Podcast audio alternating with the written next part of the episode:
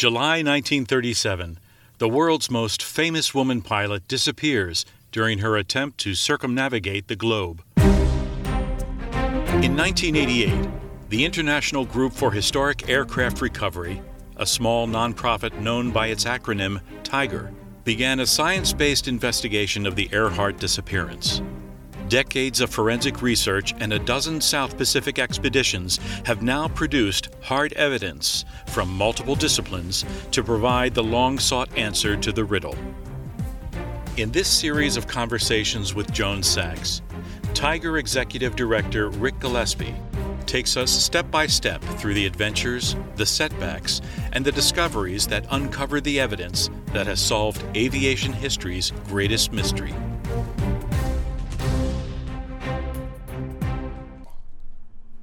Hi, I'm Joan Sachs. Like many of you, I've read newspaper and magazine articles, and I've watched television documentaries about TIGHAR's adventures and discoveries.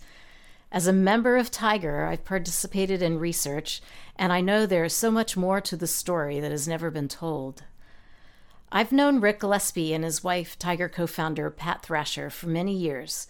So when Rick asked me to help him bring the behind the scenes story of TIGHAR's Earhart expeditions to the public in a series of podcast episodes, I enthusiastically agreed. Over the years, there have been 12 TIGHAR expeditions to the South Pacific, and we've organized the podcast into seasons.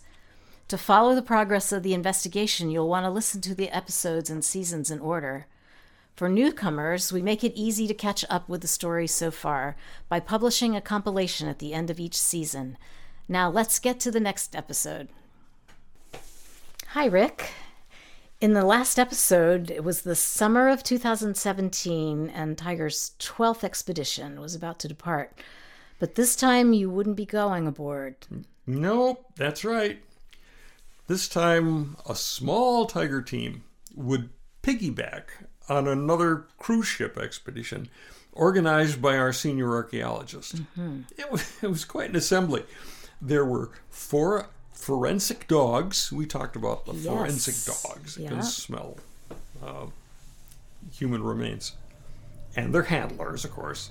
Mm-hmm. National Geographic's archaeologist in residence, their archaeologist, was oh. going along along with a three person National Geographic film crew. They were going to get great video of these dogs doing their thing. Oh, I bet. There was a representative from the Archaeology Channel oh. also doing video. They had two Woods Hole Oceanographic Institution scientists, divers with them. Wow. That, that wanted to dive there. And they had about 30 some odd people who had paid to come on the trip. Hmm. Uh, many of them were TIGHAR members, not all of them. There was a doctor. Uh, the cruise company managers were there. And of course, a couple of Kiribati representatives. Oh, yes. You always have to have those. Right. All in all, they had about 60 souls. Ah. Uh, big gang of people. Yes. The dogs were going to search for bones at the Seven site, the castaway campsite. Divers were going to search the main lagoon passage for airplane debris. Also, out in the ocean, relocate the embedded object that we had seen in 2015 that our dive team had found and then couldn't relocate. Right. Other volunteers would try again to locate Camp Zero that right. our 2015 land team had concluded no longer exists. Hmm. They were going to try to find initial Earhart Noonan survival camp. Well, that's a lot of people to keep busy, though. They probably that was a well, it's a lot of people to manage. Yes, um, but to to do search again for that, I can see why they would yeah. have done that. Other volunteers would do some more searching in the abandoned village, looking for anything interesting. Hmm. So they had big plans, and I can't give you a blow by blow description of how it all went because I wasn't there. Huh. But it all pretty much came to naught anyway. Uh, so the, no real useful information. Well, the dogs alerted on the site of the now fallen down wren tree, where we had previously concluded the castaway's partial skeleton was found in 1940. Mm-hmm. And they also alerted on the site where we had determined the skull had been buried and later exhumed. and we're hoping that maybe there's still teeth or something in there. And the dogs alerted on this hole. But excavation of those sites, yeah, the people dug like mad on these places where the dogs said there might be bones. Huh. No bones. Wow. They dug and dug, and no bones. And it was pretty clear that what was happening is the cadaverines, these chemical stains left behind when a human body rots away, basically. Mm-hmm. The cadaverines were still there, and the dogs were sensing those. Somebody ah. died here. Somebody died here. Hmm. So they were doing their job. The but, dogs are doing a great job, but the bones were gone. Hmm. well, did they find any other locations that you hadn't No, explored before? Oh, No, they they identified what they thought were some crab burrows, but again, excavation didn't produce anything. Hmm. And you know, I wasn't surprised by that because well, I you could, did a fairly exhaust, exhaustive search. Of, yeah, we we had taken that place apart in Right. 2010, and then since then I had talked to a number of people who were really familiar with what happens to bones after long periods of time, especially on islands that have crabs and rats. Hmm. And the idea is that uh, the bones get chewed up. Hmm. Know, they have valuable calcium in them, and yeah. I mean that's why any forest is not littered with animal bones because rats point. and mice and porcupines and you know Hmm. people people. I often think of animals as people, so okay, yeah. I also think of some people as animals, but we won't get into that. Yes, probably this is not Moving the right along. the uh, the underwater search of the main lagoon passage seems to have been treated in kind of a cursory fashion. Why? That's the second time. I- Was it just not a nice place to dive? Well, it's a difficult place to dive because of the currents that are going either one way or the other as Yeah, but the it was. tide comes It in. sounded pretty sp- like a pretty specific area and a Well, pretty we- specific time to dive. Yeah, we really wanted to take a really close look at it, but uh, the report I got after was, yeah, we took a look. There's nothing there. They made a couple of attempts to rediscover the embedded object out in the ocean, but again, they couldn't find the thing. Rats. It must be really tough. We know it was there in 2015 and it hasn't gone anywhere. It's firmly embedded, but they couldn't find it. Hmm. The search for the mythical Camp Zero ah. was predictably futile. But the searchers, in looking for a Camp Zero, did discover what they were convinced were graves at the northwest tip of the island. They were coral blocks set upright. Oh, and the dogs also identified them. The dogs seemed to confirm that, yeah, these these are graves. Now that land was never settled by the people who inhabited the island during the British occupation. Mm-hmm. But the land was allocated to families, and it's not inconceivable that they would bury relatives Right. on their land that had not yet been uh, developed. As opposed to in the village. Or As opposed to in- in the village. Right. That does make sense. But there were a couple of archaeologists with that group of volunteers, and they were convinced that these graves were probably prehistoric.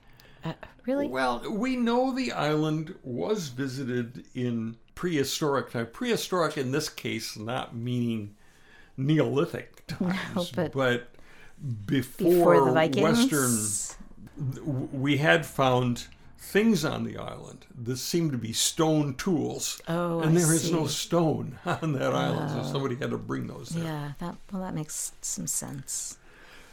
Hmm. The search of the abandoned village, of course, resulted in the collection of more totally irrelevant artifacts, Which you have stored. which I have carefully curated here. Mm-hmm. the weather was good, the seas were relatively calm. They didn't have a, a lot of the problems that we often have, fortunately. Yes, really.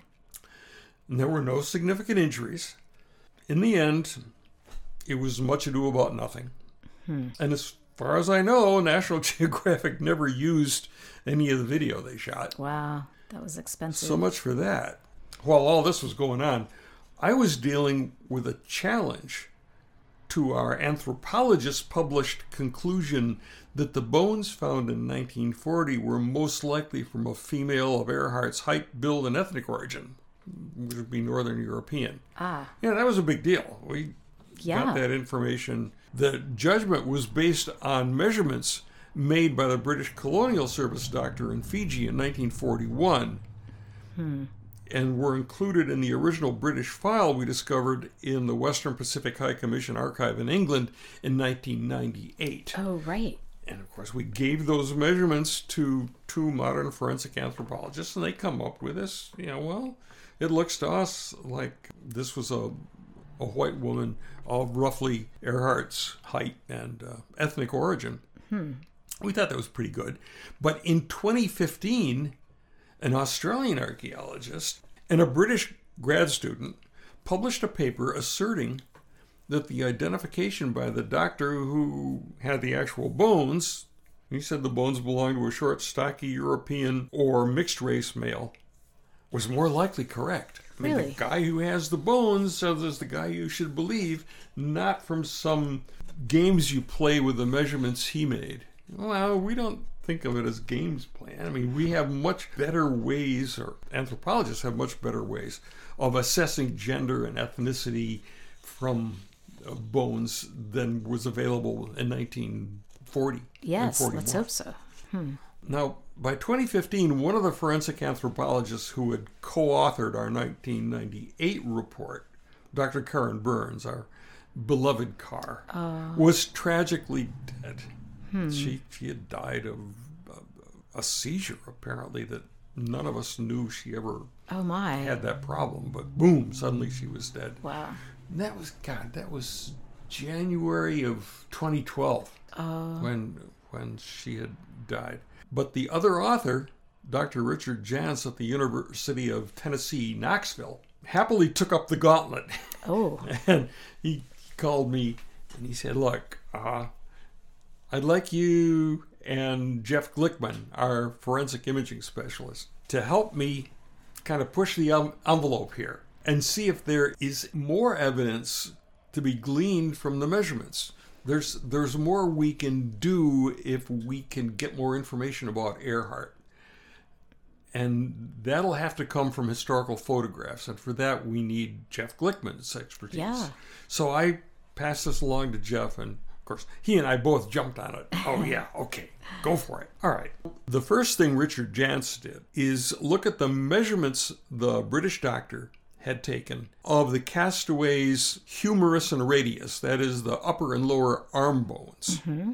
and compared their length, the, the ratio of the upper arm to the lower arm. That's called the brachial index oh, and he found that it was a bit unusual. Th- This castaway had an unusual brachial index, not not freaky, but not normal either. The this person had relatively long lower arms compared to the upper arm. oh, that's interesting. Okay. Now, we don't know Amelia Earhart's, or we didn't at this time know Amelia Earhart's bone lengths, but you don't need them to get a ratio. All we needed was a photo of her in short sleeves, and we uh-huh. can count the pixels. We don't need to know how big the pixels are, how long the bones are, Right, but you we just can need a ratio. The ratio. Yeah, interesting. And hmm. her brachial index was identical to the castaways. Wow. Okay, this is this is worth pursuing. Okay, next we need to establish Amelia Earhart's true height. Now, her pilot's license says that she's five feet eight inches tall. Hmm. But her on her driver's license it says she's five feet seven inches tall. So which is it? In order to find out how tall she really was, we needed a photo of her with something that still exists, and she has to be in the same plane as that object. We need something we can measure. The same And- plane being this the same. Yeah, and uh, under vertical airplanes, plane. it- Right, it's right, right. you know, it, she can't be some distance away from it. It's got to be Right. together. Well, as it turns out, there's a photo of her standing right beside, right up against the propeller of the Lockheed Vega, she flew across the Atlantic in 1932. Ah. And that airplane is in the National Air and Space Museum. Oh, So- that's cool. So I get on the phone to NASM, to National Air and Space Museum, to the curator in charge of the Earhart exhibit. And, and, and I knew her. I knew who she was. And I knew that she didn't think much of our theory. and we had gone back and forth about this. But I said, look, I need your help on something. We need to establish Amelia's height. And we can do it if we can get access to the Vega. And she says, what do you mean access? I said, well, we're going to need to get in there and stand somebody uh, on Amelia stand in with a measuring stick and position the camera to exactly duplicate this historical photo. She says, you know, it sounds like you're going to need to kind of disassemble the exhibit to do it. No, not very much, but some. Yeah. Oh, man. I got her to agree. She, Really? she agreed with us, and we got permission. Wow. And so Jeff and I got in there early one morning uh, before the museum opened, and with her and helpers, and we removed the things we needed to remove to get the camera placed where it needed to be. And I stood in there with the measuring stick, pretending to be Amelia, and we got the photograph we needed. Wow. Yeah. Amelia was five foot seven. She wasn't five foot eight. Okay. So we had that information. Great. Now, how do we get our actual bone lengths? Not just counting pixels, but we need actual bone lengths. If we can do that, if, if we can get her bone lengths, we can do a statistical comparison of her bone lengths with the vast collection of bones in the University of Tennessee collection. Oh. Okay, let me explain how this works. Let's say I'm a male. I stand five foot ten. I have gray hair and a two inch scar on my left chin and a half inch scar under my chin. Hmm. Okay, I live in Oxford, Pennsylvania. There are 5,515 people who live in Oxford, Pennsylvania. Roughly half of them are male. Hmm. A lesser number, but quite a few, are gray haired men. And an even smaller number of those gray haired men stand five foot ten inches. But how many also have the same set of facial scars I have? Oh. Eh, not very many, if any.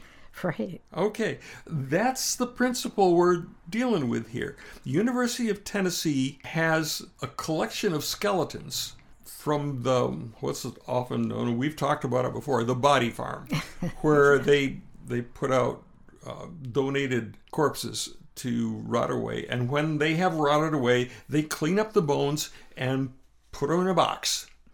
And they've got an archive a storeroom. I've been there. I've seen it. Thousands of boxes of skeletons. And for every skeleton they've got a data information in a database of how long this bone is, how long that, how oh, big around that bone is, who was this person, what were they like? I mean, were they physically active or were they very sedentary?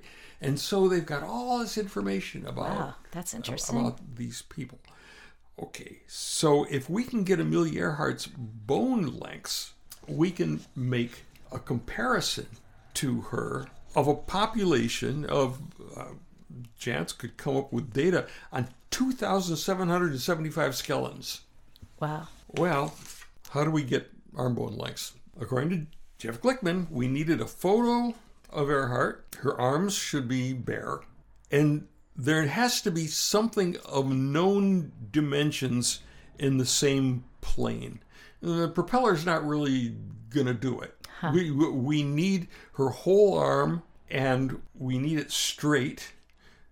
And there's got to be something of known dimensions in that same plane. Well, as it turns out, there's a photo of her standing beside the Electra in Darwin, Australia, with a can of it's called Mobil grease in in her hand, Oh. and it's kind of heavy, so her her, So her arm is is nice and straight.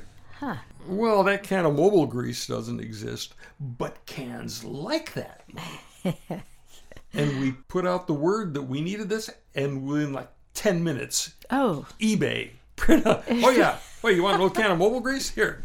And it looks just like the oh, one over here. Oh, That's carrying. what Okay. a, that, what a great idea. Yeah, so Jeff Glickman next has to explain to his wife why he just paid $32 for an ancient can of grease. Filthy thing. Yeah, I but bet. he had it, and that gave him the dimensions. And from that, we were able to get the actual bone lengths for Earhart's Wow. arms. We know the Castaway had these features, measurements, so Yeah. forth. Those are our criteria. And we compare those criteria to a population of 2,775 individuals. Hmm. And we find that only 19 people in that population match the criteria meaning there is a better than 98% chance the bones that were found on Nikumaroro are Earhart's. wow. Okay. But the population on Nikumaroro is not 2,775. No. In fact, in terms of white women of Northern European descent, uh, it's like zero. You know, Wow. the so that, probability that Castaway was Amelia is is far higher than 98%. You you never get to 100% with this sort of thing. no, but that's huge news. Yeah. In in January 2018, Jantz published his paper in the peer-reviewed journal Forensic Anthropology, highly respected journal. Wow. That felt pretty good. I bet.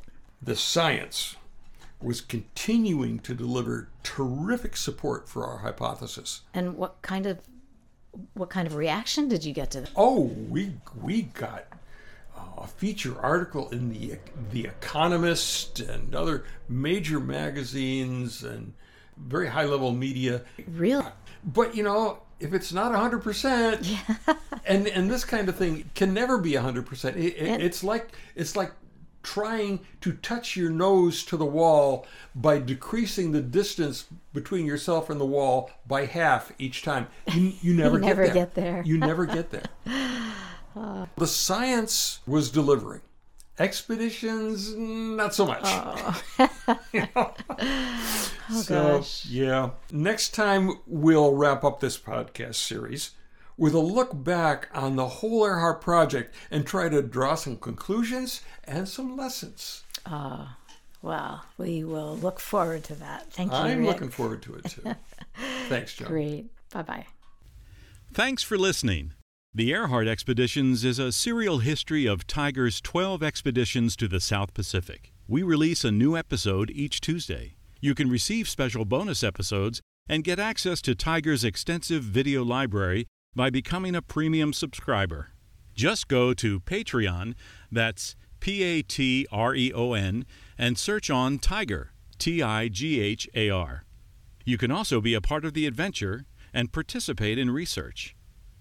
Go to tighar.org and click on Join TIGHAR. See you next Tuesday.